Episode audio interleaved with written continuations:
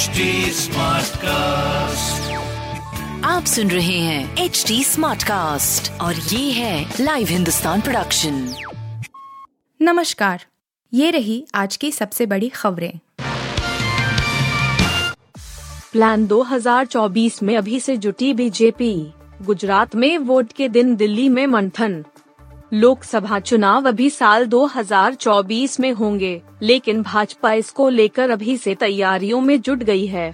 इसको लेकर भाजपा के सभी पदाधिकारियों की बैठक सोमवार से दिल्ली में होगी। यह बैठक पाँच और छह दिसंबर को बुलाई गई है।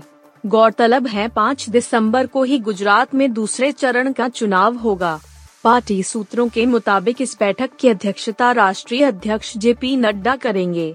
उनके मुताबिक प्रधानमंत्री नरेंद्र मोदी इस बैठक के समापन सत्र को वीडियो कॉन्फ्रेंस के माध्यम से संबोधित कर सकते हैं। जानकारी के मुताबिक इस दौरान पार्टी अध्यक्ष जेपी नड्डा विभिन्न मुद्दों पर संबोधित करेंगे।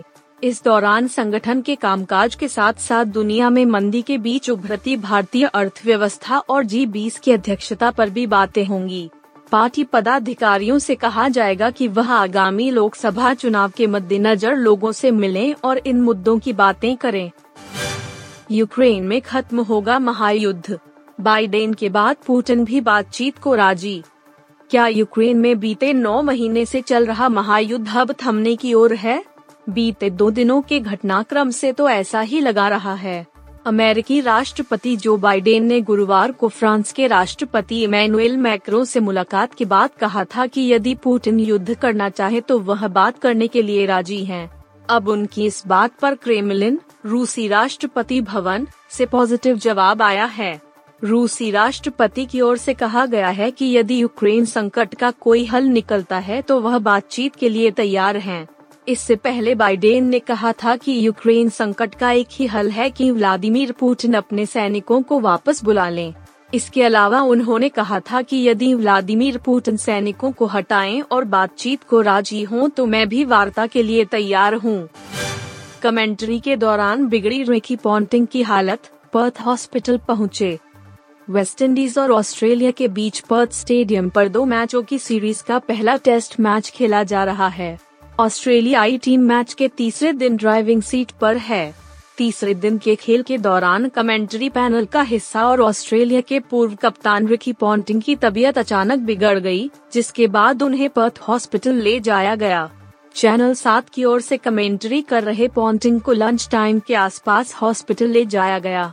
द डेली टेलीग्राफ की खबर के मुताबिक मैच के तीसरे दिन लंच टाइम के आसपास पॉन्टिंग को अपनी तबीयत ठीक नहीं लग रही थी, जिसके बाद उन्हें पर्थ हॉस्पिटल ले जाया गया। पॉन्टिंग इसी के चलते आफ्टरनून सेशन में कमेंट्री नहीं कर पाए। सिगरेट से जलाया, शारीरिक शोषण किया, सलमान पर एक्स गर्लफ्रेंड का आरोप। नब्बे के दशक में सलमान खान का नाम एक्ट्रेस सोमी अली के साथ जुड़ा। दोनों ने कुछ समय तक एक दूसरे को डेट किया। पाकिस्तान में जन्मी सोमी अली ने बॉलीवुड में कई फिल्में की और फिर उन्नीस सौ निन्यानवे में भारत छोड़ दिया। उन्होंने अपना एनजीओ नो मोटियर्स शुरू किया।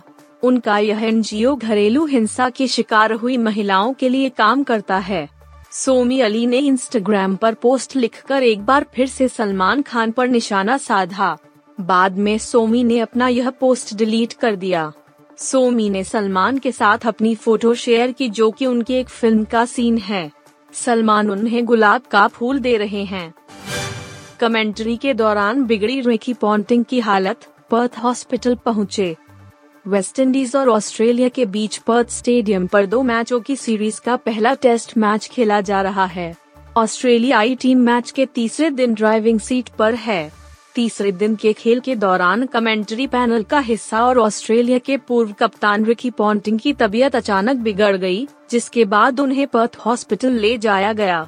चैनल सात की ओर से कमेंट्री कर रहे पॉन्टिंग को लंच टाइम के आसपास हॉस्पिटल ले जाया गया।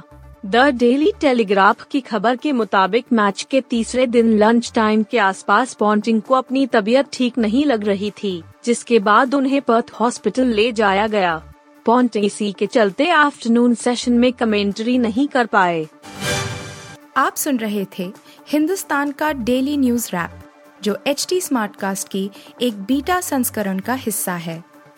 आप हमें फेसबुक, ट्विटर और इंस्टाग्राम पे एट एचटी स्मार्टकास्ट या podcast at Hindustan Times dot com पर ईमेल के द्वारा सुझाव दे सकते हैं।